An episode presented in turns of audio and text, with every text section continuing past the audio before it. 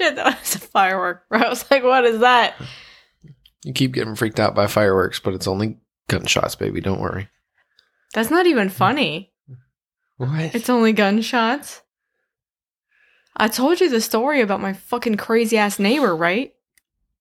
yeah. Yeah. I don't know. Ever since that, I'm paranoid. Uh, When you I'm haven't, not, so it's okay. Don't worry. You haven't had somebody walking right next to your house firing off a semi-automatic rifle. No, it's okay. I've only had guns in my face. Okay, but they weren't fired, were they? Pop, pop. You know those cap guns? I used to get into some, uh, you know, battles with my hood rat friends with those pop guns. So that was pretty. You guys were pretty badass with that. Huh? I, you know, Intimidating. we'd walk over sure. to Dollar General and grab a, yeah, You just pull those out of your pockets and you see the little red rings around the. right. There's nothing scary than a bright orange gun. Uh huh. Yeah, coming at you. Well, hey, I'm Emily, I'm Joel. and thank you for joining us on Drink Drunk. Dead.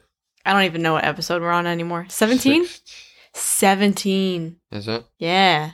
I'm still editing episode 16. So, 17. For sure. Sure. What you drinking tonight? Some dark horse rose. You went with a dark horse again, eh? It's cheap. It is cheap. That's exactly why I also went with the dark horse. We're broke and we have broken cars. Yeah. So we're doing cheap wine.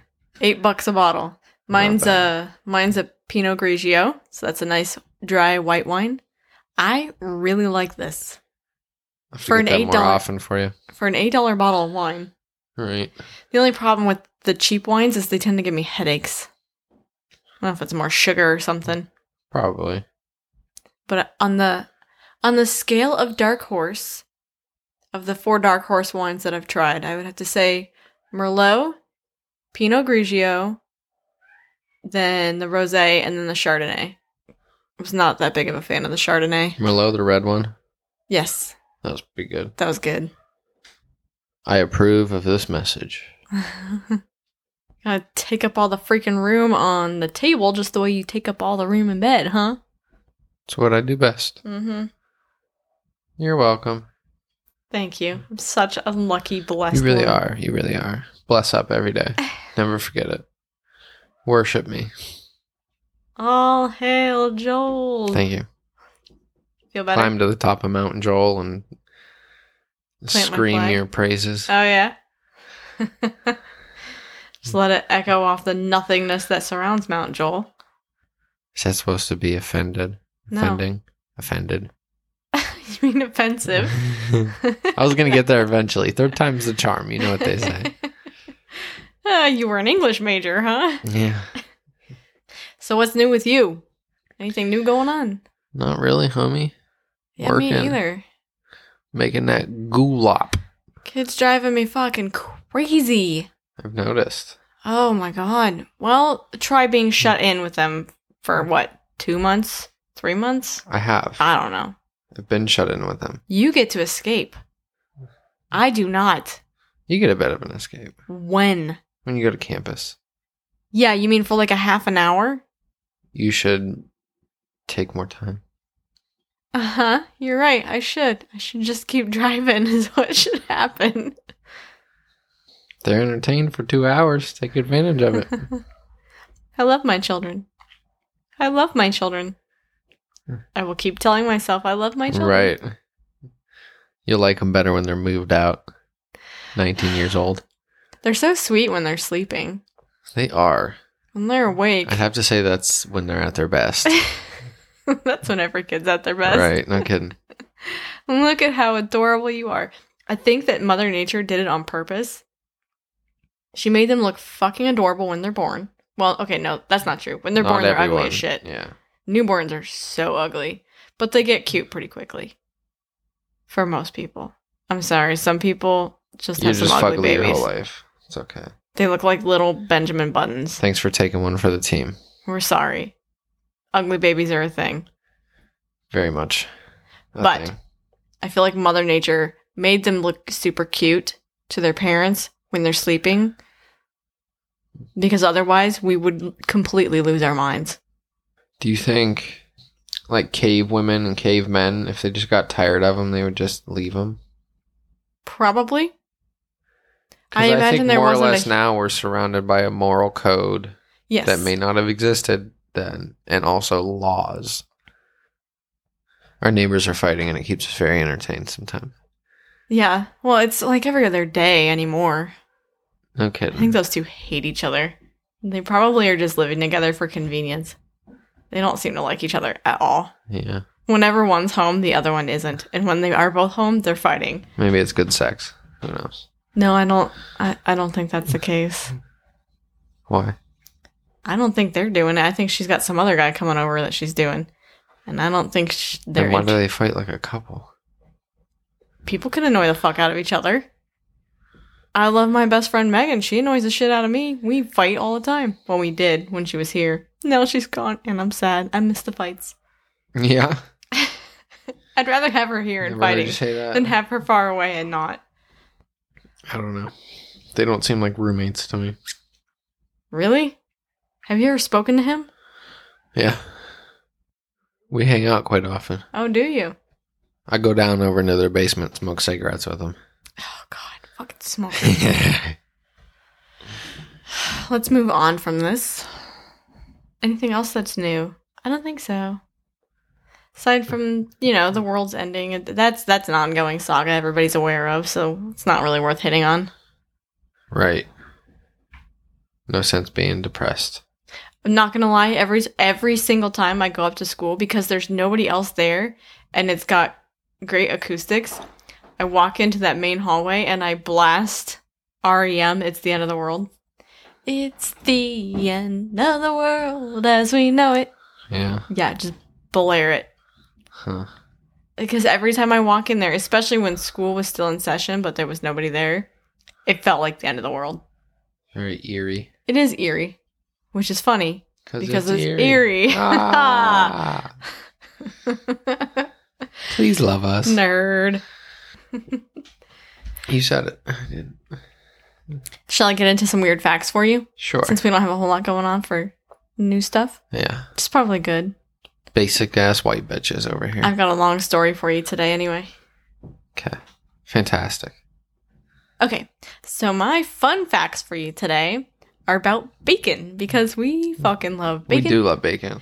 I've said it many times before. I feel like I could go vegetarian if Except it wasn't bacon. for bacon. Turkey bacon is not bacon. Quit calling it bacon. No, it doesn't count. If it ain't pig, it ain't bacon. Right. Quit trying to front on us, turkey. Even turkey burger, it's not the same. No. Do- no, Just call it what it is. they're Puke okay. patties. but they're not the same. Anyway, so facts about bacon. When I was doing my digging, I found out that there's a website called bacontoday.com, and their tagline cracks me up. It's at the bottom of every page. The world of bacon is yours for the taking. Ha! so corny. It's I like our making bacon shot glass. oh yeah, the making bacon shot glass. Every time the kids look at that, what are they doing? What does it mean making bacon? when a mama pig and a daddy pig love each other very much. they do this and then they make little bacons. hmm. Inappropriate shot glasses. America eats. What is this number? That's thousand million. Five billion six hundred eight thousand six hundred fifty four. No, five billion six hundred eight million six hundred fifty four thousand five hundred six pounds of bacon each year. So that's about 18 pounds per American on average. So, considering that there are a fair amount of people who don't eat bacon at all, there are probably a lot of us that are eating more than 18 pounds. Well, we go through Well, we go through a pack of bacon almost every week. a pack is about a pound. Yeah. So 52 pounds a year divided by, well, the boys also eat it. And they don't eat much though. So we can pretty much just attribute it to us. Yeah. And then we get bacon when we go out too. And then we have the bacon bits. But no matter where you go, they never give you, they give you two pieces of bacon. And they charge you like $3 for it. yeah, it's stupid. Like, fuck off with that bullshit. But then we make our breakfast bowls with the bacon chunks or our cheesy bacon fries and It's not that often that we do that though. we even cook our eggs in bacon grease because it's amazing. If you haven't tried it, you need to try it. You will never have eggs so delicious. But you have to let the bacon grease get hot. Like all the way melted. More than that. Uh-uh, because Uh-uh. No, yes. You take it too far. Who makes the best eggs? I make some fucking good eggs too. Okay, but you don't make the best eggs. Oh. You gotta okay. let the bacon grease get hot. Then you have to you have to stir the the eggs with some milk in a bowl separately. So you let the bacon grease get nice and hot, so it's like frying oil, and then you dump the stirred the whisked eggs inside the pan with the hot bacon grease. Giving you a play by play. It's wine time. I'm talking about bacon. Shut the fuck up and listen.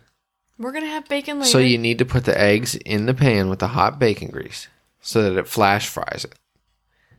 That is what captures the flavor of the bacon. It's also super good to do that with Brussels sprouts. Amazing. Anyway, so yeah, bacon.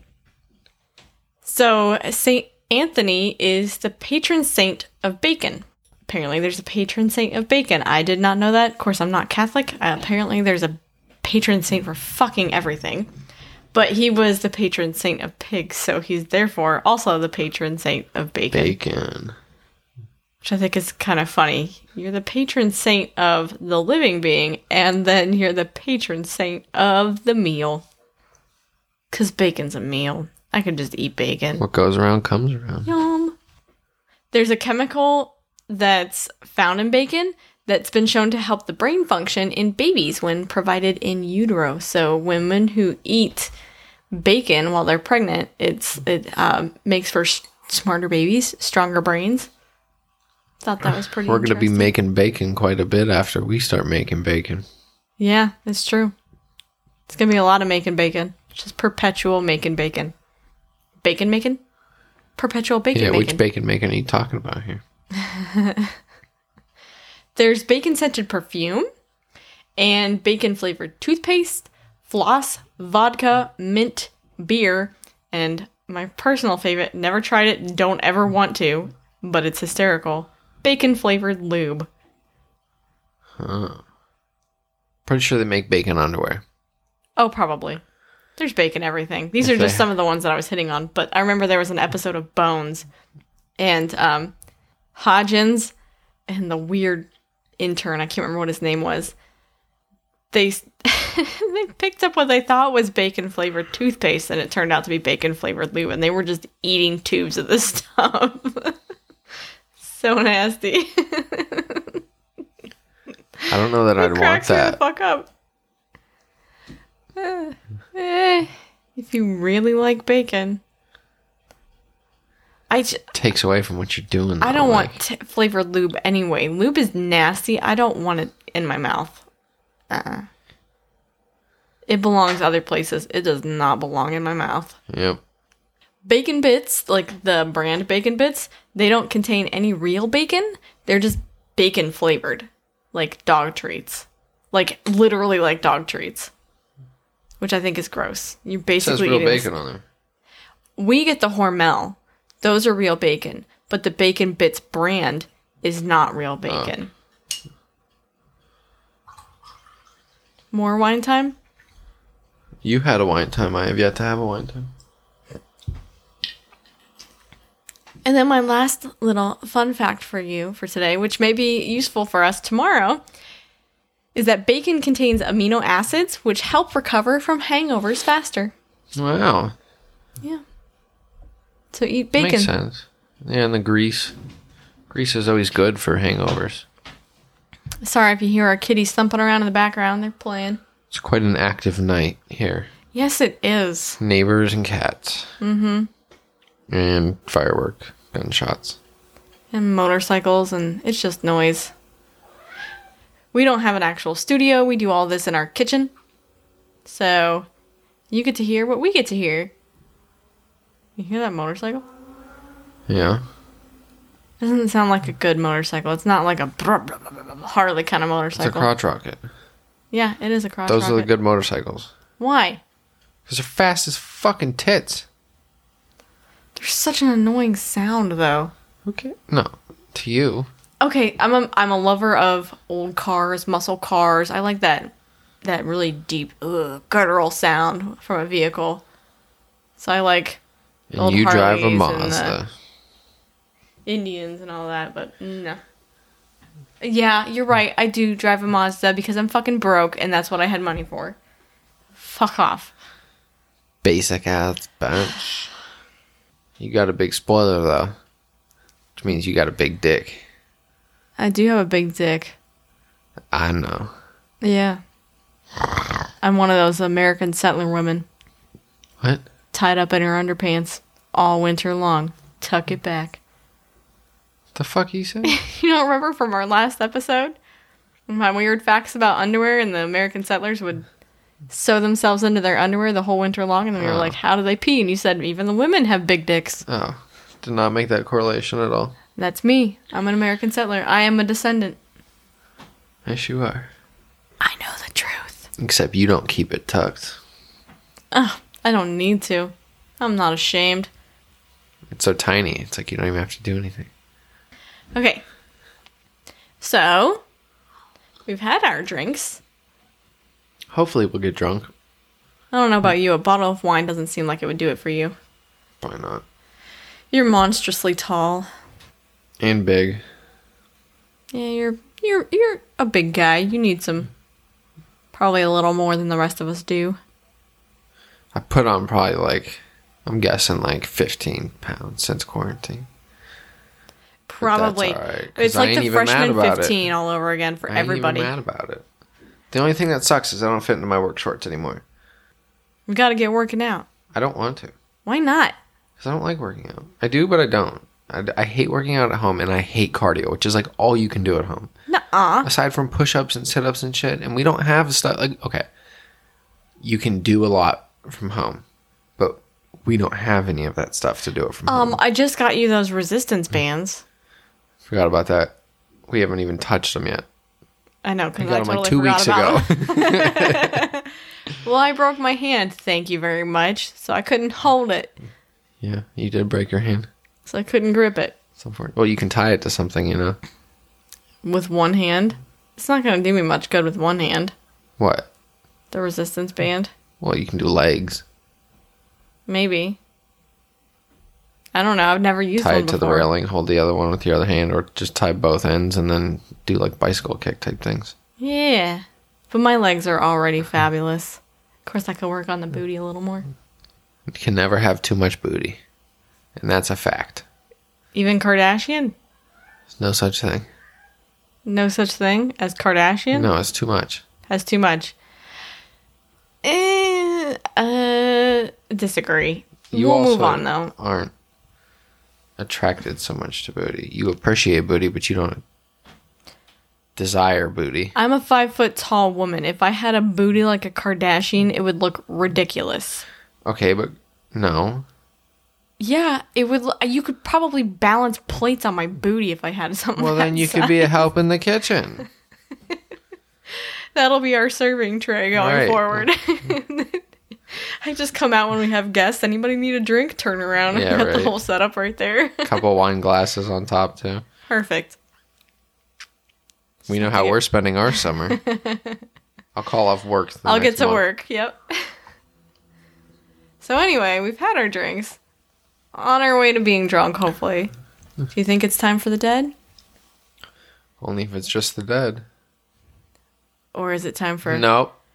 I'm gonna start pouring. I'm gonna start pouring wine on you every single time you do that. I don't like it. Stop it.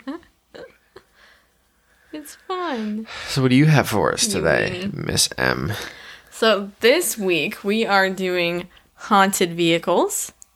Vehicles. Vehicles. If you're any cop ever, Vehicles. just call it a car. Just call it a truck. It's not a vehicle. Well, there are many different kinds of vehicles. A train is a vehicle.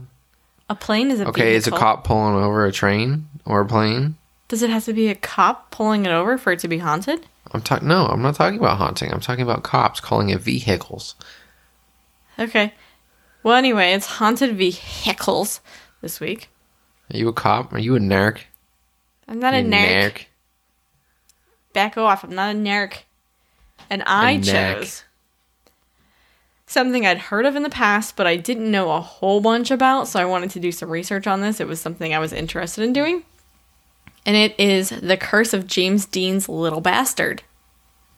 Yee, tiny claps. Tiny little claps. I'm so excited. So let me take you back a little bit here. Let me adjust myself and right. adjust my booty. Swamp ass is getting real right now. Yeah, no joke. So, on September 23rd of 1955, James Dean took his brand spanking new ride. It was a Porsche 550 Spyder to a well-known car customizer named George Barris. And this guy this guy was a fucking ego. He proclaimed himself king of customizers with a K because that's super fucking cool. Customizers with a K because he's so neat. Hit motherfucker right there. One cool cat, as they would say in 1955. K O O L K A T. Yeah, right? but the, okay, so that's according to Barris. Anyway, That he took it that there? he took it to him. Okay. Uh, James's friends, on the other hand, say that Barris was never associated with with him in any way, and they don't like he got his car customized somewhere else.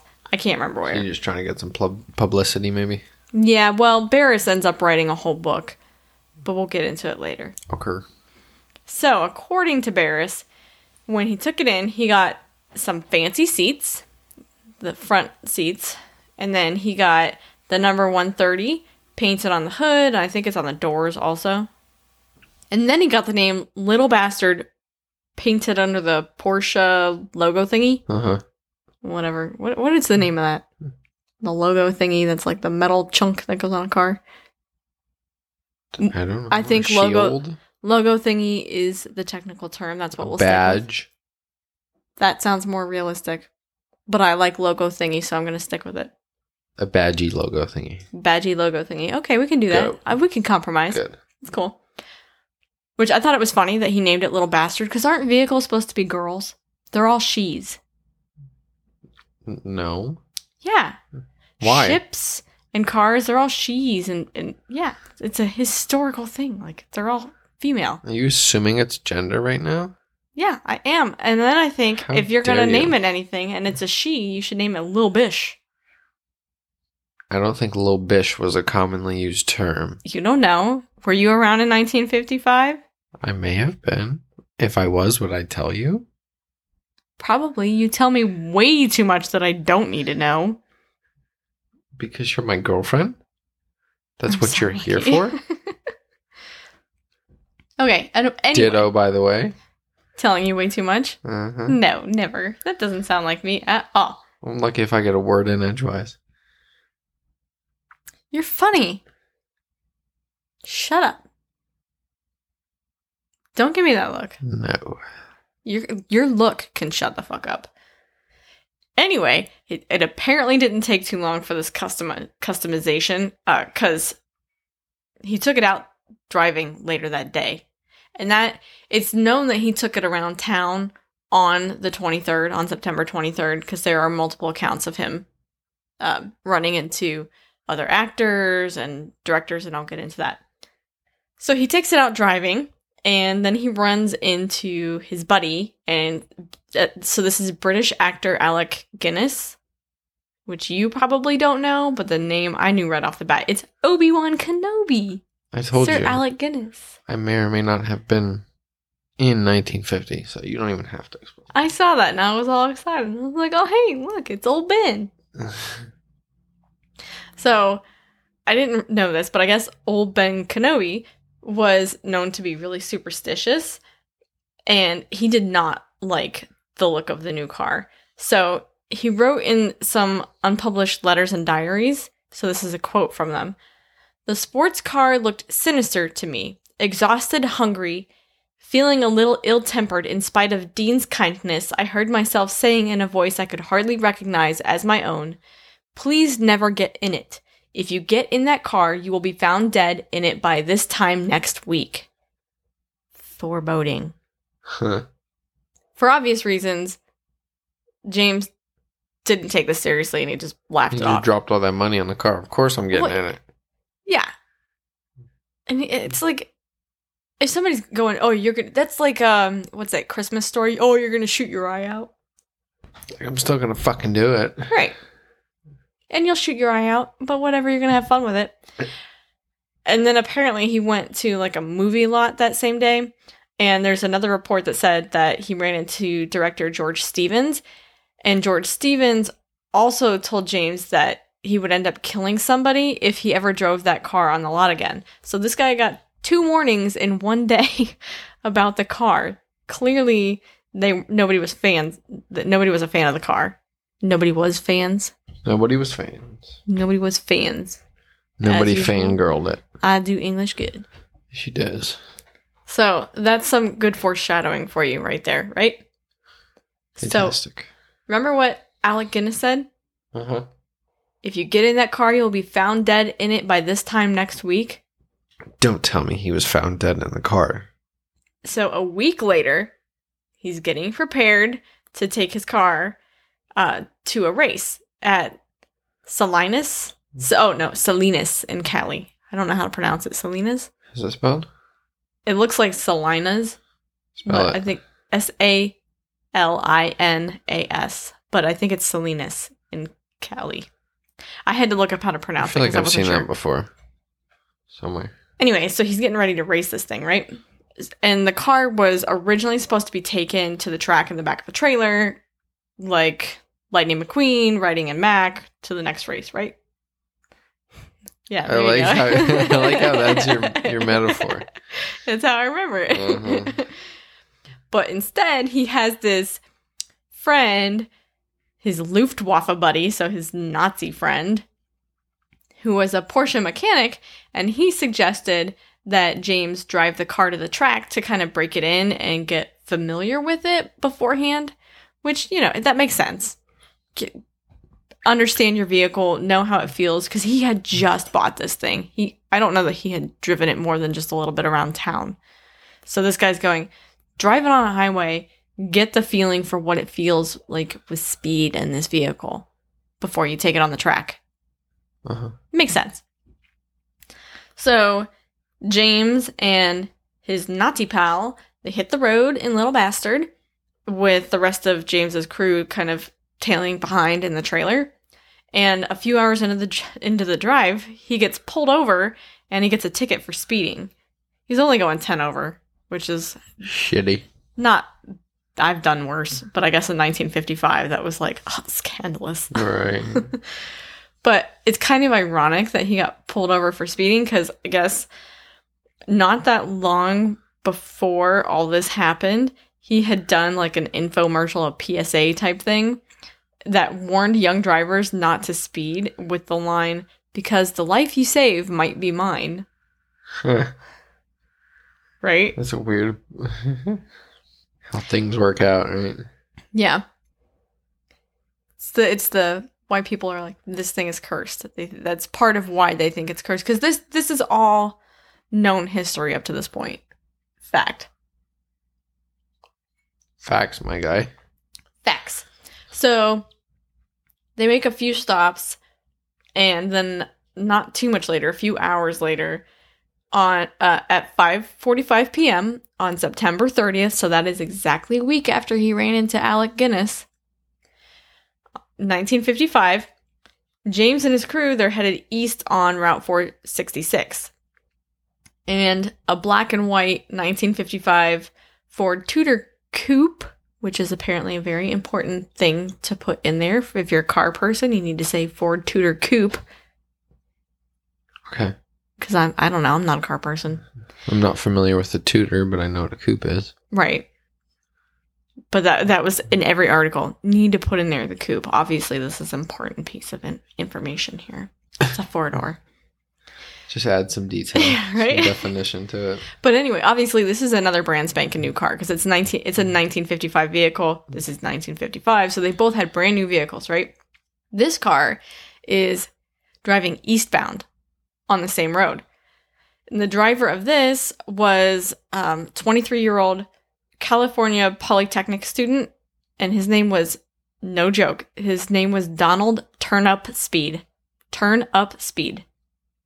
Was that his That's his maiden li- name? Or did he change it? Well, um, unless he was a particularly dainty young man, I don't think he had a maiden name. Okay, maiden doesn't just mean if you get married, though. Maiden refers to women, my love. You mean surname. Whatever. You knew what I was talking about. they know what I'm talking about. Guys do not have maiden names because maiden name is the name that gets changed when you're married. It refers to women. Okay, maybe he was trained. That's his How do you legitimate know? name. It's Turn Up Speed. It's in the articles. It's the history. Yep. I thought that was. It's sad because it's the death of James Dean, but it was fucking funny that that's his name. Turn Up Speed. Turn up speed. Yep.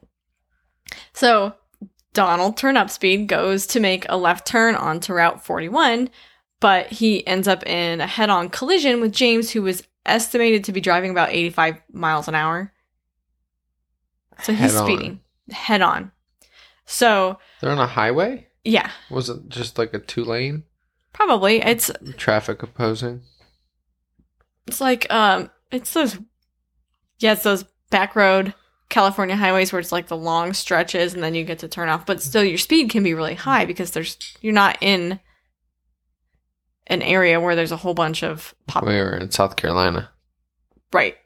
All those back roads. Yeah, For exactly. sure. For sure, bud.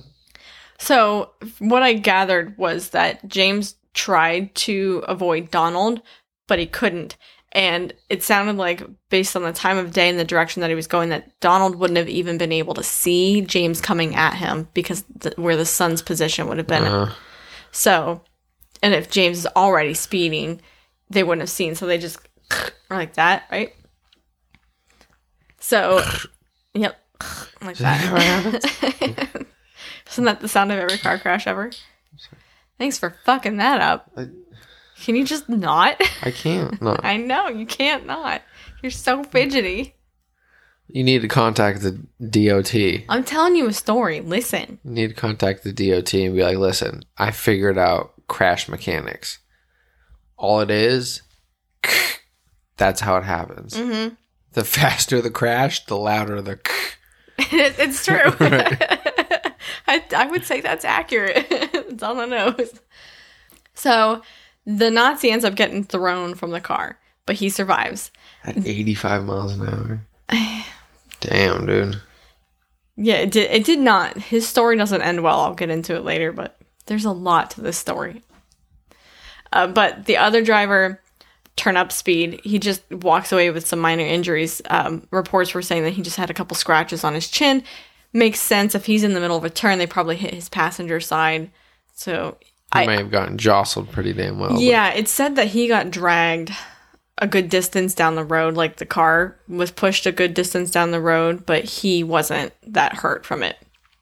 But James ended up pinned in the car with a broken neck. Uh, So James and Nazi buddy.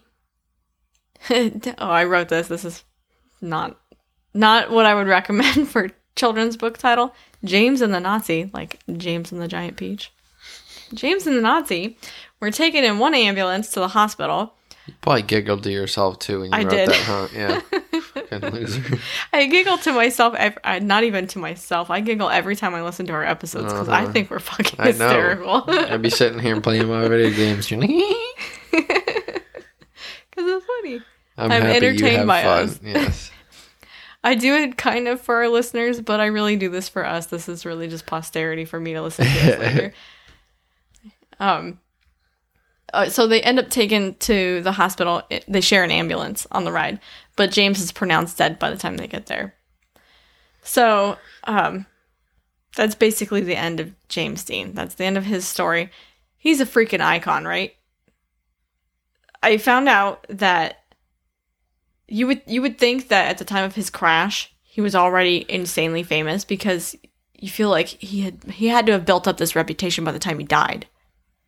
We we know him so well now. But apparently, at the time of his death, he'd only been in one movie that had been released. It was called East of Eden. Rebel Without a Cause and Giant were released shortly after his death. So he was only ever in three films and that PSA. But he was already like super popular, probably because all the girls were going, he's so gorgeous. I think I'm more of a fan of Jimmy Dean than I am James Dean. You like those sausages, huh? I do. You do like a good sausage I party. fucking stuff my mouth every morning with those Shut sausages. up. Oh my gosh. you just have to take it there every time. You're the one who fucking drove the fucking car there first. I just hopped out and I embraced it. Okay. So that's the crash. That is the death of James Dean. Sad ending. It's sad. Somebody died. It's sad, but I mean, I don't know. I'm going 85 miles an hour down a highway. Yeah, like we've never done that. Right, but okay, we also put ourselves in danger's way. That's something Knowing you full have well to what we're doing, recognize. yeah. So there are a couple differing accounts of what happened in the years that followed. I'm gonna give you um, Lee Raskin's version first. He's uh, he's an author that wrote a book. What did he write? I think it was James Dean at Speed was the name of his book. Anyway, he said that after the crash, the insurance company ended up declaring the car a total loss, and they paid James's father the market value as part of a settlement. So James's father got some money out of it. I don't know if he got anything from the movies or what. Like, did they take care of his family at all, or was it 1955 and they're like, the money's all ours? Right. No way to track it or Right. anything. Um, they then, so the insurance company then used a salvage yard to sell the wreck to Dr. William Eschrich. And this is according to Raskin. Eschrich was also a guy who would race cars. He's a physician, loves to race cars, and he had actually raced against James Dean three times already that year. So Eschrich pulled the engine and a bunch of parts out of Little Bastard, and he ended up putting the engine into another one of his race cars, a Lotus 9. And he rather. Lotuses are nice cars. Is it? I don't. I have no idea what that is. Not a car person. I know. Yeah. You drive a Mazda. Shut the fuck up. My car has been more reliable than your car, so suck my dick. Uh uh Yes, it has. Are Uh-uh. you kidding? anyway, so he called this Porsche Lotus hybrid a POTUS. That's Wah, pretty wah, gangster. wah. No, that's so dumb. POTUS. Like President of the United yeah. States. So he was probably super proud of himself for that. He's like, this is my I think I have a Porsche and a Lotus. Oh my god, guys, check this out. It's a POTUS. It's like the best vehicle ever. Do you think the president will actually want one? I'll make a POTUS just for him. Do you think that's how he talked also? Yeah, that was his voice. That wasn't Emily. I looked up. I looked up the interviews. That's actually right. I'm going to say that wasn't Emily talking right there. We actually pulled an interview from this homie. The, those are clips. Yeah. Mm-hmm. Go look them up on YouTube. so he took the car around to a bunch of events in 1956, and then he raced it at the Pomona Sports Car Races on October 21st of that that year, 1956. So at this race, he was involved in what Raskin described as a minor shunt with another driver. Didn't say who the other driver was. And that's basically all that it was said about it. It was like, it's just a little minor accident with the engine from Little Bastard. So Raskin states that Barris, the king of customizers, obtained the body of Little Bastard from Eschrich after that in 1956, and that was after Eschrich had taken everything out of it. So it was basically just the shell. I think it's was it called the chassis? So it's just, just Chassis the is body. frame. Yeah. So it's just the body of it. Barris's intention was originally to rebuild it. Again, this is according to Raskin, but it turned out that the chassis was just too messed up. So Barris's genius idea was to weld a bunch of um, aluminum panels over the area that was really badly damaged. And then he took he went at it with some two by fours to make it look like it was damaged from an accident. So he's trying to basically strengthen it so he can take it around and do something with it and then but make it look damaged. Huh. That's his genius plan. So once he made it look good and authentic, he loans it out to the National Safety Council's LA chapter so they could put it on display at lo- at a local car show and they put it on a whole bunch of other shows. Um, it was promoted as James Dean's last sports car and it toured all over California for two years between 1957 and 1959. So it went to like schools and malls and the few malls that existed in 1955. They were probably all like outdoor malls at that point because indoor malls are like so 80s. Uh-huh. Seriously. First I thought back when Abercrombie was no. That was a joke. Relax. Okay. Damn, have you finished that bottle almost? I'm like a third of the way through mine. Not even. I still have half. Okay, I'm about two thirds of the way through mine. So, keeping with Raskin's account, uh, the vehicle supposedly disappeared in 1960. So, right after the tours ended. But uh, the author thinks it was because it wasn't getting enough attention anymore for Barris. So, Barris made up the disappearance to kind of keep the memory of James Dean's death and the curse of Little Bastard, Bas- Bastard? Casper. Bastard alive. Casper Bastard. Casper Bethard. So that's that's his take, anyway. But now I have Barris's version for you. So buckle up because this is a ride. I'm ready. Aha! I see what you did there. It's important to buckle up. Mm-hmm. Don't want to go flying out of the car like a Nazi. Nancy. Mm-hmm. Those Nazis and those narcs. You gotta be careful. Nancy's. so Barris says that he purchased the wreckage for 2500 buckaroos and when it was delivered to his shop, the car rolled off the back of the trailer that it was on and it smashed a mechanic's leg. I don't have any actual legitimate details about it. It's just that this account this is what was in his book and it's been repeated over and over. So I don't there's no name of the mechanic, there's no hard evidence that that actually. You didn't find any medical records? I did not- compensation I did not dig into all that. I don't have that kind of time. He then sold the uh, engine to Dr. Troy McHenry and the drivetrain to Dr. Eschrich. So Eschrich plays a role in the, in his version too. Uh-huh. Dr. McHenry replaced the engine in his car with the one from Little Bastard. So it sounds a lot like Raskin's version where Eschrich did that, basically. He took it to the 1956 Pomona sports car races. Does that sound familiar? No. No, not at all. Where he also raced it.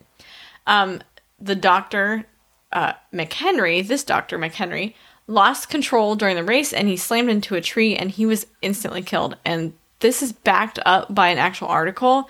It's the Spokane Daily Chronicle, and the article was published on October 24th, 1956. I did actually look at this article. I looked at the whole paper. There's some weird shit in there. like, 1956 was boring. This must have been like big news. Did you But go to the library and get one of those machines that you can zoom in real big on the microfilms?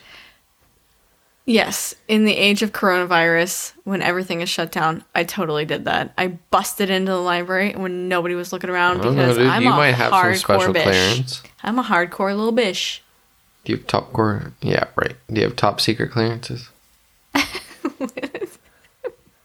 top secret library clearances? Do you think I'm going to tell you that? I think so. Because I'm not going to tell you that on air. tell me everything. Sound familiar? Um, Side Gee note: golly, I love you. Did you notice when Big D was like, "Emily's out of the shower"? Yeah, I noticed that. Like, why did he say that? Instead of mom's out. he was real funny today. He was in a goofy mood. Yeah. Okay.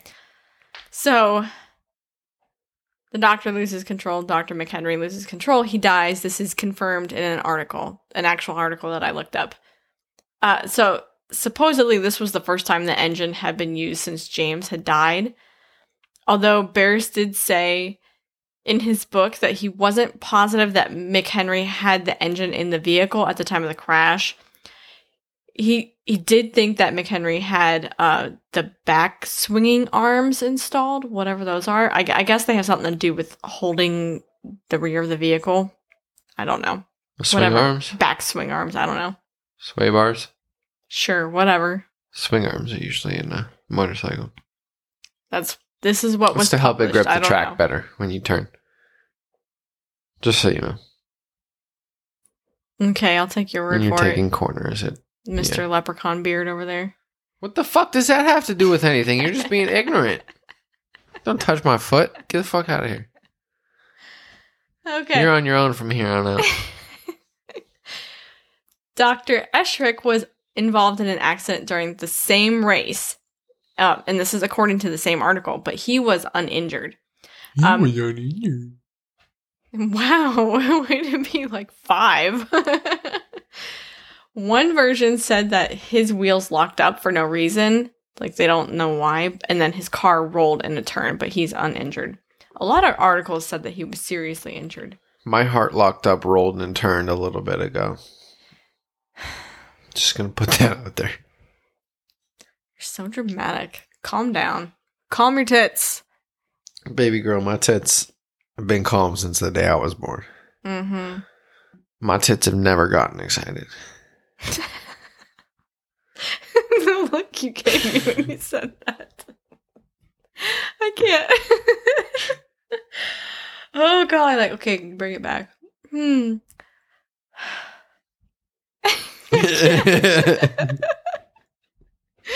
Fuck man, now you gave me the giggles. Stop, okay. the wine gave you the giggles. I just facilitated it. The, the look that you gave me when you did that, I can't even like I can't repeat it. I cannot replicate that. So there's an unconfirmed story that Barris had sold two of the tires to an unnamed man from New York, and the tires, as the guy's driving it around, the tires simultaneously explode and it runs the guy off the road. It's like every single little piece of this thing is. Right. That well, that's why they call it the curse of little bastard.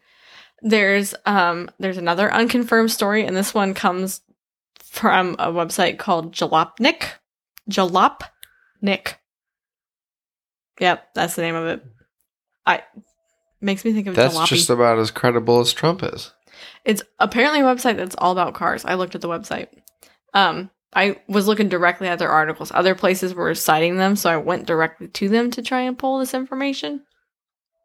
Um, so their story says that uh, two thieves at some point broke into Barris's garage, and as one of them was trying to steal the steering wheel, their arm was ripped open, so they got like their arm got shredded trying to steal the steering wheel. Like how? Like they ripped it on? It something? doesn't. There aren't any details. It's just that Huh. that's why it's it's an unconfirmed story. Right. It's just some vague information, right?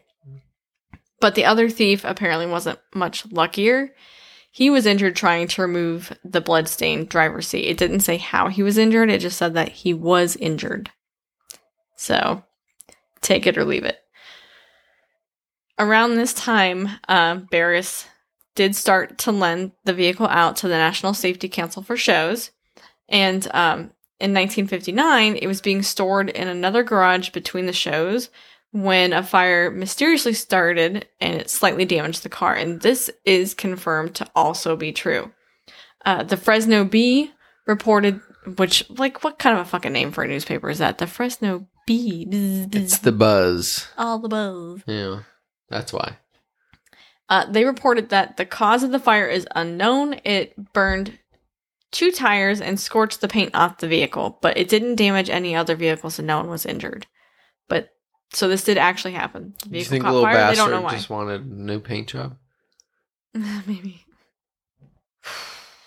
Take a breath. Need a wine break. Excuse me. Are you sure? I'm into this story. I've been going at it. Yeah, for an hour. Shut up. Nuh-uh. I told you it was a long story. Fuck off. Not to mention, you keep interrupting, so suck my dick. I am adding comedic relief. Yeah, that's what you're adding. That's what you get. Let me finish my story. I'm trying.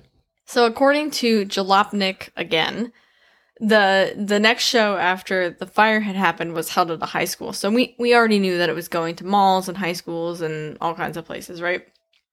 This time it's at a high school where the car somehow fell off a dis- off of a display and it broke a student's hip. Like a little old lady falling down the stairs on. Yeah. So what I gathered from all this is that this thing does not sit still. It's it's reported to have fallen off at least three trucks while in transit, and I'll get into that in a minute. Plus the trailer that it fell off of uh, when it fell on the mechanic, and then the display that it fell onto a student. So this thing doesn't sit still. It's it's antsy, like a kid. It just needs pants. to move. Yep. So um I want to get into the two the three times that it fell off of trailers.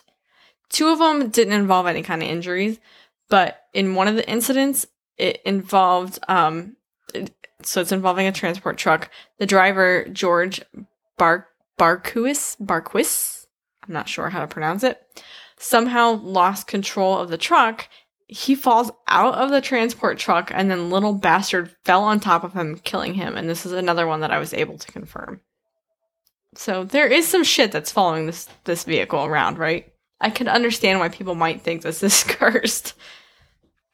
So finally in 1960 on the way back from an exhibit in miami uh, Barris said it was being shipped back in a sealed container.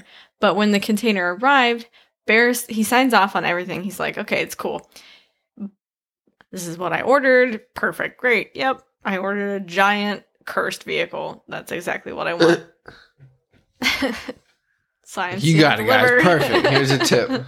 but when he opened up the the big container, the car's gone. Another version another version of the legend says that the truck and the container both went missing with the car. So I don't if Barris says that he signed for it, like he literally says, I signed for this thing. I thought it was all cool. I got the container. There was no reason for me to be suspicious. And then I open it up and oh shit. gone. Bye bye. Oops. I don't know how you misplace a whole vehicle, but anyway. So that was Scandalous. that was like so it went missing and then nobody heard anything. Like that was the end of the car. There's um there's a place in Illinois, it's called the Historic Auto Attractions. It's like a museum or something, and it claims it has a piece of the vehicle. It's just like this little tiny chunk of metal. Um so it's probably hard to say, but supposedly it's a piece that was stolen while the vehicle was in storage after the crash. So that kind of backs up some of the previous stories about people breaking in and stealing pieces. Um, there's another museum in Illinois. It's called the Volo Auto Museum, and it began displaying what it claimed was the passenger side door back in 2005.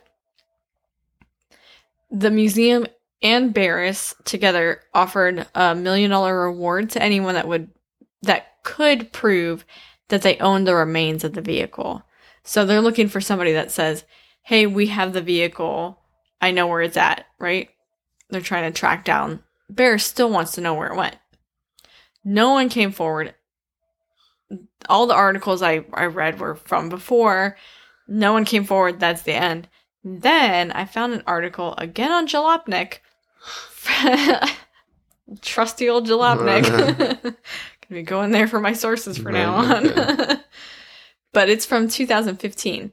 So, um, this is when the Volo Museum said that a man had contacted them, and uh, he said that when he was six years old, he had seen his dad and his dad's buddies put the vehicle behind a false wall in Washington State, some county out in Washington State. And supposedly the guy knew details about the car that you'd only know, you'd really only know if you had actually seen the vehicle in person. Like it's just, you're not going to find this in articles and stuff. It's something that you'd have to see firsthand. And the guy passed the polygraph test. But I didn't find anything else after that. So I don't know if they're still looking into it or what's going on. But so that's the story of the vehicle. But I have a few tidbits related to uh, James Dean and like the other people involved that night to follow up for you here. Okay. Just some Do interesting. Do stuff that. I found. So, kind of like Tupac and Elvis, um, a lot of people didn't believe that he died. They thought that he was really horribly disfigured and that he just ended up kind of staying away from the public eye after the accident. But there's a belief that he he didn't die from this accident. Um, then in 1983, his tombstone was stolen twice in that year. I think it was him that stole it Maybe himself. He he waited almost 30 years. He's like, "Fuck this shit, man! I can't take it I anymore." I'm not actually dead, y'all. pay attention. I'm still out here. um, so and then it had to be replaced in 1985 because of damage that were co- that was caused by fans. Way to go, fans! Like you're shitty fans if you're damaging his grave. What kind of What are they doing? Are are they you? trying to like chop thing, chop I, little don't- bits I did not look something? into details. I just found out that it had to be replaced. That fans had damaged it. Like, way to go, dudes! If you really, if you revere him that much, you fucked that up. If it were fans, his his spirit is out there going yeah i don't like you guys i am not signing your autographs in heaven right? it's not gonna happen I don't have a sharpie for you. fuck off anyway so um his passenger the nazi guy the nazi he felt super guilty after the crash. And uh, according to the history channel he tried to commit suicide twice in the 60s and then in 67 he stabbed his fourth wife 14 times with a kitchen knife in a failed murder suicide. So she survived um, he was convicted of attempted murder he went to jail for a little bit and then he ended up getting out and put into a psych ward for a while and then he got out of that. Like he went in and out of a psych ward after the death of james dean. He got committed quite a bit. So it obviously fucked his head up. Hmm along with you know i don't know killing millions of jews that could have been a thing but whatever. You know Luftwaffe. Um, so failed murder suicide. He eventually died in a drunk driving accident in 1981. Um, in a freaking Honda Civic. Like, I don't know. You what a way to go out. You take it from this Porsche 1955 Spyder, this, this fucking this this choice car, right? And you died in a Honda Civic. Like that sucks, man. That's the way to go. You should have just gone when you threw flew through the window. and in a drunk driving accident. Yep. So he dies in an accident. The driver of the other car, Donald Turnupspeed, died of lung cancer that same year. Had he had lung had he had lung cancer beforehand? I didn't look deeply into that. I just No. found out that he died the same year, and I was like, this is an interesting tidbit I need to include. And that is my story of the curse of Little Bastard. So take it or leave it. It's been, um, of course, one of my favorite shows, Supernatural, did an episode where they thought they had Little Bastard. It was cursed objects, but it wasn't Little Bastard. No. No, it didn't end up being Little Bastard, oh. but that was a good episode. And that is honestly the first time I'd ever heard about this story, and it piqued my interest. Thank you very much, Supernatural. Mm-hmm. Sponsor us. And Jensen Ackles. Ooh, he's on my list. Jensen Ackles is so on my list. The fuck is that? He plays he plays Dean Winchester. Oh my god.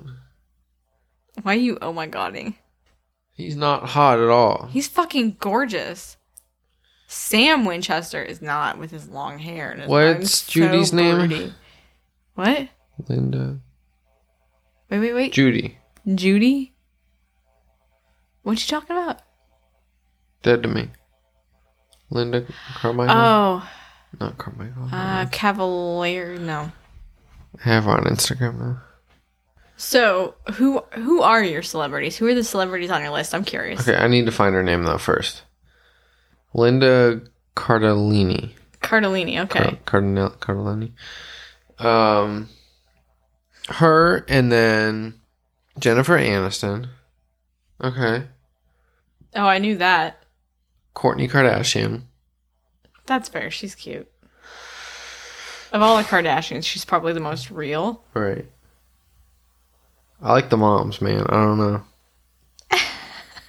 Um, Mila a type, Kunis. huh? Mila Kunis. I think she. I think she is on everybody's list. She's funny, and she's hot. what more can you ask for? My list. Is that all of them? Hold on, list? I wasn't done. I was gonna say I thought you had one more. So aren't you supposed to have five? Because you went with four What? so far, right? Are we limiting ourselves to five? It's supposed to be the top five. Shit. Okay, so Linda, Jennifer. Who else did I say? Mila. Mila Kunis. So I got two more. Um. Oh no, Kourtney Kardashian. That's right. Who's your last? I screwed top one. Is it is it wrong to say a porn star? If that's really what you want, Riley Reid. I don't know who that is. That's And I'm okay. okay with that. Yeah. I could agree with four out of five of those. Except for the porn star. Shall I give you my list? no. I don't have them in a particular order. I said no. Suck it. so I have Ryan Reynolds. So this is no order, right? No, no particular Okay. order. I'd put Ryan Reynolds at the top if I had a gay list. Oh yeah, Yeah. I like funny guys. Ryan Reynolds, James Roday, Who's that? um, Psych. He's Shawn from Psych. John? Shawn Oh. from Psych. Um, uh, where was I? Then James Roday or now James Roday? Both. He has beautiful eyes. Paul Rudd, because god damn it, Paul Rudd. what's he? Ant Man. Uh. I've liked him since he probably was shorter than you. since he was in Clueless. You're funny, haha. So It's Paul movie, Rudd, James. Roday, Ryan Reynolds. Who was the one I mentioned just a minute ago? I've had too much wine and I already lost it. You only said three. Oh no! Before we started all this thing, we started. I said, oh, oh, fuck if I know. He's, totally on my list. From from uh Supernatural. Oh Dean. yeah, Jensen Ackles. he's so on my list. um, who's my last one? Joel Lawrence. I'm talking celebrities. You're always on I my am list. a celebrity. Are you? Yeah, well, yeah, pretty yeah, much. it's like 15 people. hey, At don't least, talk down to our peoples. to be fair, it's worldwide. Don't talk down to our peoples. No, I love our peoples. Thank you for listening, our peoples, and sticking with us through this shit. Peoples, you are all I'll- on my list. All have- 15 of you. I'll have to get back to you on my fifth one. It used to be Nathan Fillion, but I'm Pitt. no. Like every other woman in the fucking world. like I said, I like the funny guys, the guys who can make me laugh. Those are the ones that I think are the sexiest, personally. And there's my favorite word again. Tying that back to last episode. Personally? I said personally like twelve times in the Oh. last episode. Interesting. All right. Well, thank you for sharing your story with us. And I guess thank you for sharing your top fives with us. Yeah, thank you for yours as well. Shall we take a little break? Yes. I may have to poop. Cue elevator music. So, time for elevator music.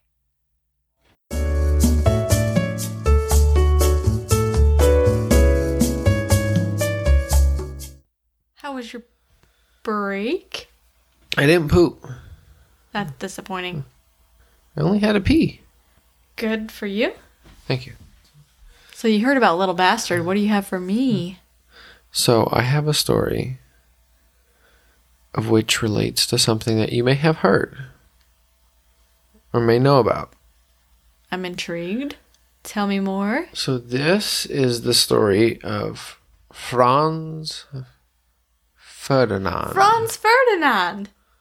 the man who whose death was pretty much responsible for the start of World the War First World War. One. Yeah. in his well not really his but the car that he died in the 1910 Gräf and Stift double phaeton Can you say that 10 times fast? Grafton Steed double phaeton, Grafton Steed double phaeton, Grafton Steed double phaeton, Grafton Steed double phaeton, Grafton Steed double phaeton, Grafton Steed double phaeton, Grafton Steed double phaeton. I don't even know how many times that was. I was closer. So, You know me, history buff. I love it. He would have been an Archduke of the Ottoman Empire, correct? Well, maybe if you'd let me tell my story, Franz you could find out Ferdinand these answers. also a wonderful band from the early and mid 2000s. That I don't know about. I cannot attest to this story. So one Graf Stift luxury miser- limousine, a double Miserine? Phaeton, misery, right? pretty much, carrying engine number 287, was purchased by Count Franz von Harrach. That's who owned the car. Okay, okay. He was an officer of the Austrian Army Transport Corps.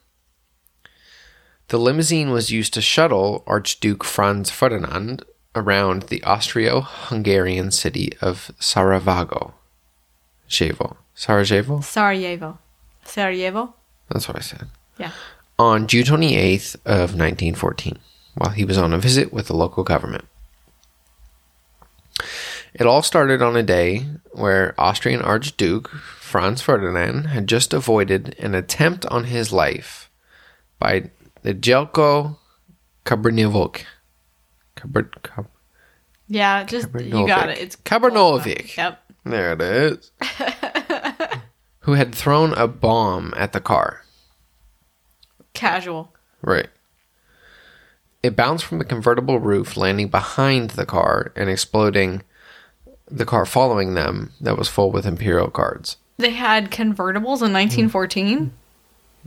Yeah. Classy. This was a luxury vehicle maker.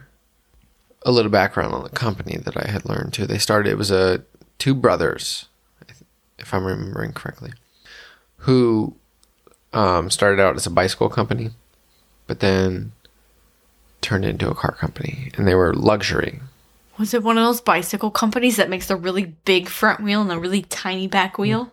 Because I want one of those. I don't know. I totally. You want are not coordinated enough to ride one of those, dude. I have not ridden a bike since I was like hmm. 16. It's a shame. Anyways, riding in the in the Grafenstift limo, the Archduke and his wife were on the way to comfort those in the hospital who were injured in the attempt on his life prior in the day. While they were on the way, the open air limo stalled in the street. Luxury, huh? Right. It's one of those crank ones. You have to wind it up. Right. Well, I mean, that's also in the, in the day when cars were still just Yeah, yeah, getting yeah. their start, and um, so they had stalled in the street and they had backed it into an alleyway. Um, they stalled in front of a cafe where one of the failed assassins just so happened to be sitting. Like, oh my god, it's serendipitous. Right? Imagine being that person, like, oh my god, I just failed to kill him. Everybody's gonna hate me. Oh wait, there he is. Do you think he's sitting in there like, I'm the worst assassin ever? Everybody's gonna hate me. My whole crew is just gonna think I'm just so sucky at my job. And then this stalls right in front of him and he's like, fucking yes. Right. Garvillo Princip, who was a member of the Young Bosnia Ar- anarchist group, walked out of the cafe and he saw the Archduke sitting there, giving him a second chance to complete his job. The assassin took advantage of the stalled car to shoot Archduke in the neck, and his wife had gotten shot in the stomach, leaving them to die and tipping tensions in Europe over the edge to begin World War One. And I looked a little bit into it. The in in the statement that this guy had given, the assassin had given, he said that he didn't even like he looked away when he shot. He only fired two bullets, and both of them had hit the targets. Although he wasn't necessarily trying to kill the wife, but He must have been standing pretty close then. oh, for sure, yeah, he walked right up to the car. Oh, yeah, yeah. So then it's not really that surprising. Right, but still. So Ferdinand's assassination was the breaking point between European nations and it eventually precipitated World War One, which was a multi-nation, multinational confrontation that eventually had claimed a staggering 16 million lives, Yeah. more than pretty much any other war. If you World War Two, if you don't count the the fighting lives, I guess you should say, which was one of the deadliest wars in human history. That's So why it's called the Great War. Right. Part of it. What follows is a legend that the 1910 Grafenstraft Stift, sorry, Grafenstift double fountain was so irreparably. You want to try that again? What follows is a legend that the 1910 Grafenstift double fountain was so irreparably. Just move on. was so irreparably tainted by the events that the owner after owner that followed met a violent fate. Trouble is, it's kind of difficult to prove much of it, um, as the rep- record keeping wasn't as on par as it is today. You mean they weren't tweeting their every mood? Not necessarily. Maybe they may have had something similar. They wrote in their diary. I was driving downtown and it was just, there were so many peasants around. Hashtag grungy poor people. Right? Like, get the fuck out of my way. According to this legend, von Harrach's vehicle was so cursed by either its involvement involvement in the awful events of June 1914, or perhaps its gaudy blood red paint job that pretty much every subsequent subsequent owner had met a hideous final destination sort of end. The story of the cursed death card did not begin to make records until decades after Franz Ferdinand's death.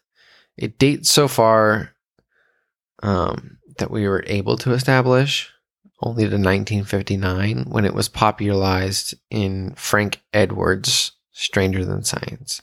So it didn't really become like a thing until f- almost 40 years later. It wasn't necessarily written about. Like there wasn't any kind of correlation between the car and Okay, so they had doc like documented occurrences, but people weren't linking things. right.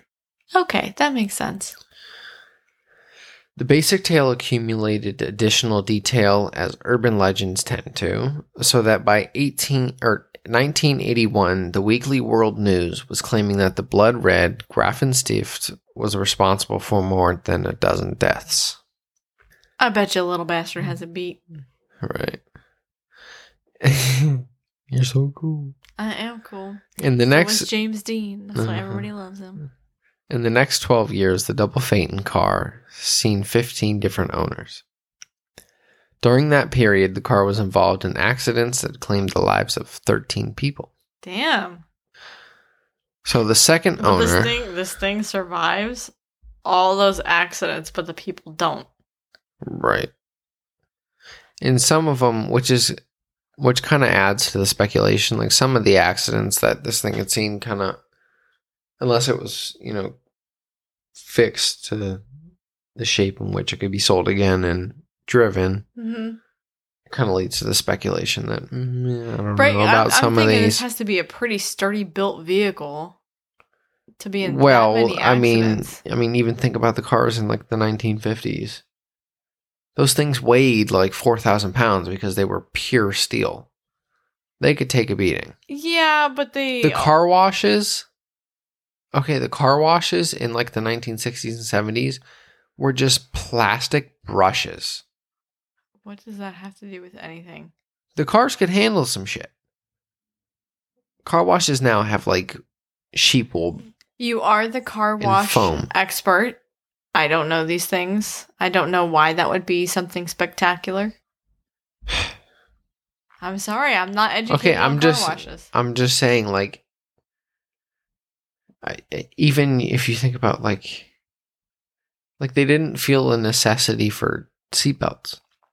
Okay, but they also Not to say that people like didn't a, die, but um, whatever. Moving on. They also on. didn't use windshield wipers, and those are obviously a necessity. All you have to do is lean your head out and blow a little bit. Fuck out of here. So the second owner of the car, who was an Austrian general, had become insane and died later in an asylum. Another, after owning the car for just nine days, while trying to avoid po- two pedestrians that were in the road, crashed into a tree and ended up killing the two pedestrians and themselves. Maybe these people are just shitty drivers. Maybe. Another owner had committed suicide after owning the car. That's Didn't say after how long or who it was, but the governor of Yugoslavia had suffered four separate accidents, one of which cost him an arm. He sold the car to a friend who bought the cursed car on a dare. The friend ended up flipping the car over and was crushed in the accident. Ah. Do you think he's like, yo, so I've got this car and I'm not gonna lie. It's got some shit. It's got some baggage. This is a tough bish. But you want it. Trust You me. want you this. want it. I dare you to buy this vehicle. And the other guy's like, yo, you dared me? Right? Like you a pussy if you don't Man. buy this car. Well, now I gotta buy it. Right. He You're dared obligated. me. And he called me a pussy. Right. Facts, my guy.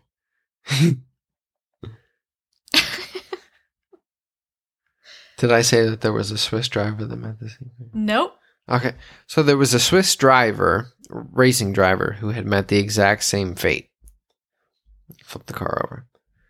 The last owner of the car was Tiber Hirschfeld.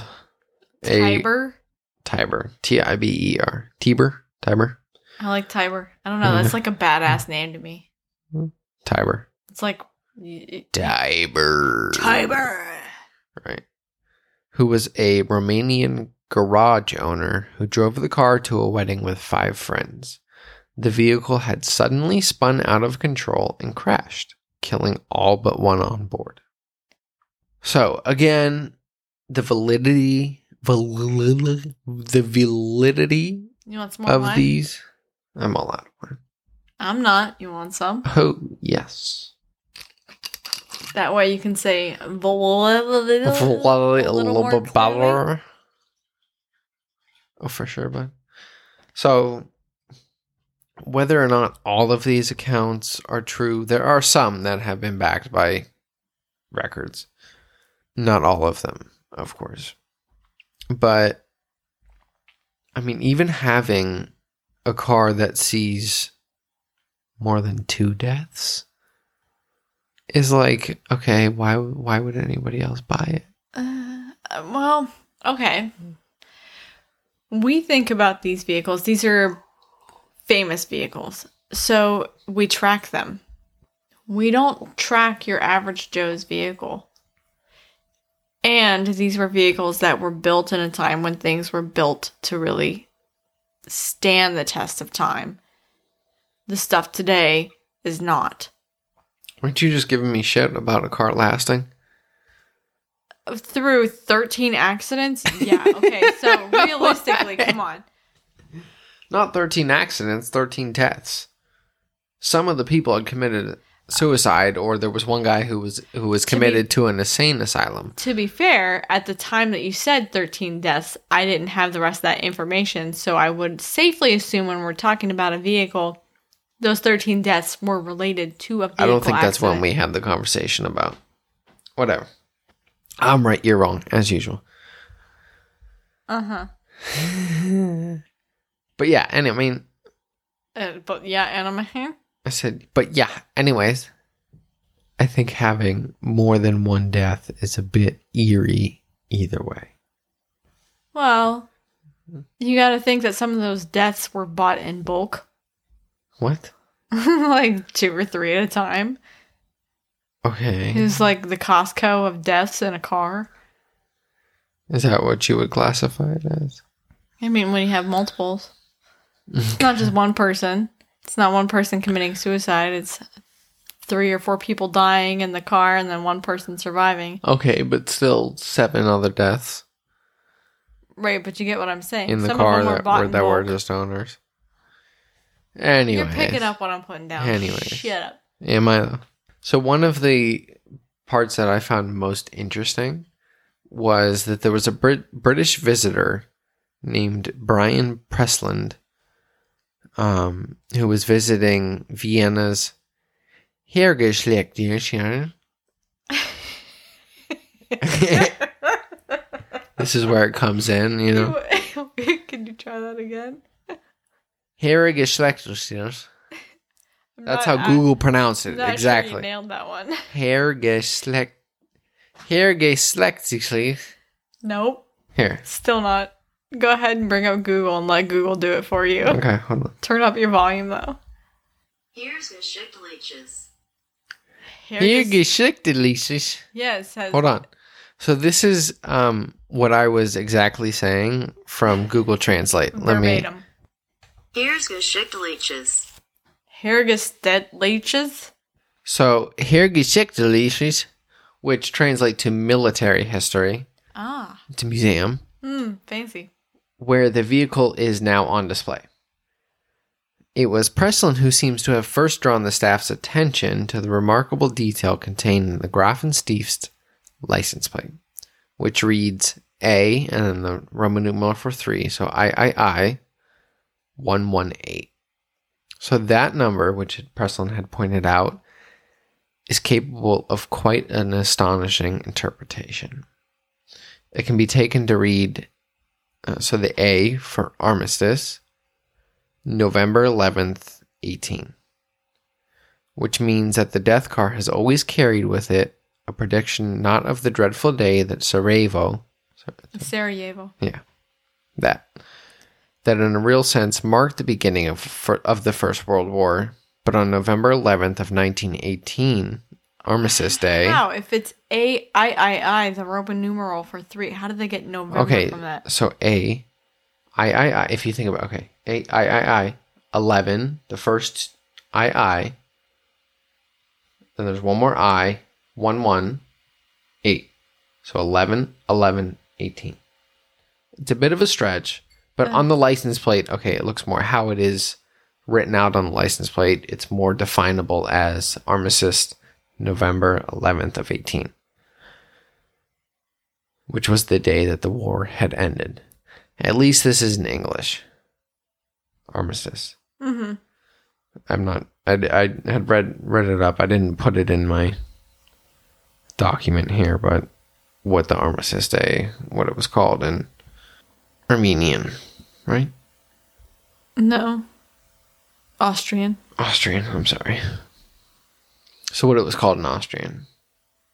But yeah, so of course it was an English interpretation of it, but still.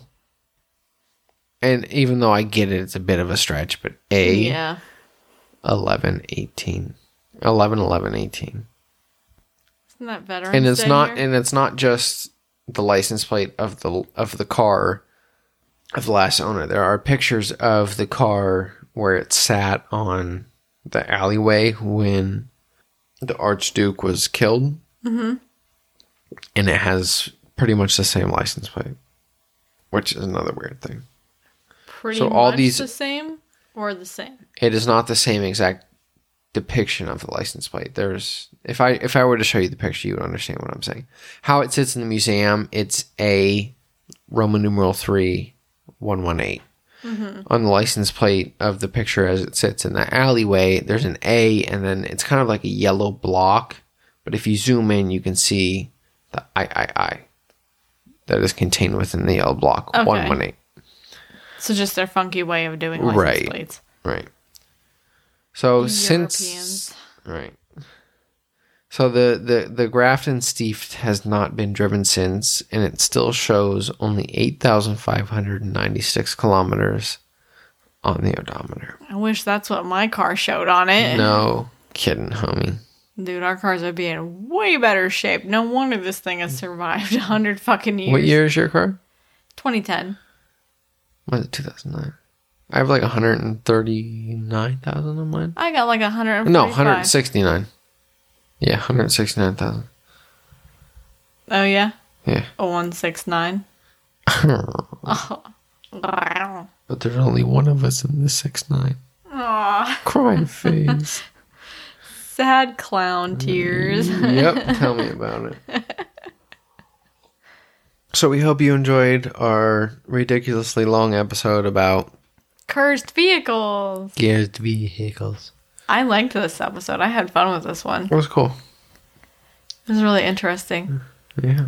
getting to look this stuff up. And there was so much that I didn't include. There were even more stories that I didn't include. I believe it. You're ridiculous when it comes to this shit. What do you mean? you know what I mean. How so? Nothing. I like to be thorough. Do you though? Um, excuse me. Mean, excuse you is right. You want to try that again? I don't. I said what I said, and I then meant why am I ridiculous? I already told you I don't want to elaborate. Well, then Whatever. your vote doesn't count. so, It's getting chucked. please, y'all, don't forget. While she is chucking this valid statement out the damn podcast, don't forget to rate, review, and subscribe to our bitch asses because we are fucking kings and queens. It really helps us in the rankings. Right now, we only have like, I think we only have seven ratings and a few reviews. All of our reviews are fantastic, which is awesome. So if you don't like us, please feel free not to rate and review. but if you do like us, Or if you have some constructive criticism, still throw that five star on there, but just tell us what we could do better. yeah, we we would be happy to hear it. We're not total dickheads. Not total dickheads. Right. Completely. We're only going to talk about you behind your back, to be honest Yeah, yeah. you. We might bring it up on the podcast here and there, but whatever. Whatever. We're not going to say Nobody's your name or anything. right? Maybe. dot dot dot. Don't forget that one of the best ways to help us really grow, Is to tell your homies, yeah, your it out there. buddies, your pals, tell friends. your amigos. we have several episodes now. At this point, we're on episode 17. You can listen to us on road trips, convince other people, con them into listening to this. Tell them it's obscene and funny and weird. Even if you have to lie. Yeah, no, tell. you know what? If you're really into the like the sweet angel baby stuff, go ahead. Tell them this is like the most pure podcast that you've ever listened to, and it will make your car mate feel so happy and clean after listening to it, even though it's a 100% lie. Right. They'll they'll thank you for it eventually. It's true. Yeah. Once they really get wrapped into the conspiracy. Yeah, right. Yeah. You can, uh, don't forget, you can find us on social media on Facebook, Instagram, and Twitter. A drink drunk dead. Yep. I've been a little Or- lazy on the social media lately. I'm not going to lie. All you do is go on Facebook anymore. I haven't been posting a whole lot because I'm just I'm so busy. I'm fucking busy. Kiss my ass. what? Why are you telling me to You're kiss looking your at me ass? like, whatever. I'm looking at you, homie. Jeez Louise. And you Shoot can us. I'm saying us. this one. Fuck go off, ahead. mate. Go ahead. I You can email us, send us your personal stories, or if you just want to chat. If you don't want us to post this shit, even though we're going to post it anyways, we're going to defy all laws and logistics. Send us your uh, thoughts and suggestions. We'll listen to it. At Drink, drunk dead, podcast at, gmail dot, com. nailed it. Yeah. And we want to thank you. We really want to thank you guys. To those of you who continue to tune in, uh, we know that obviously things have changed everywhere and our listenership has definitely dropped off. So, those of you that tune in, we notice it. It means a lot to us. We do this for you as much as we do this for ourselves. And we love you. Thank you. Reach out to us. We'd love to hear from you if you have the time, which I bet you do. Because it's fucking you broke coronavirus. bitches. You Should I not like have us. said that? From one to another, broke bitch. I think tonight when we toast, we should toast with our empty ass wine bottles. Although mm-hmm. mine's not quite empty, but Yours it's not there. quite empty. Mine is very much empty. Yeah, yours is shall we empty. rose a t- Rose a toast shall we raise a toast? to our ghosts.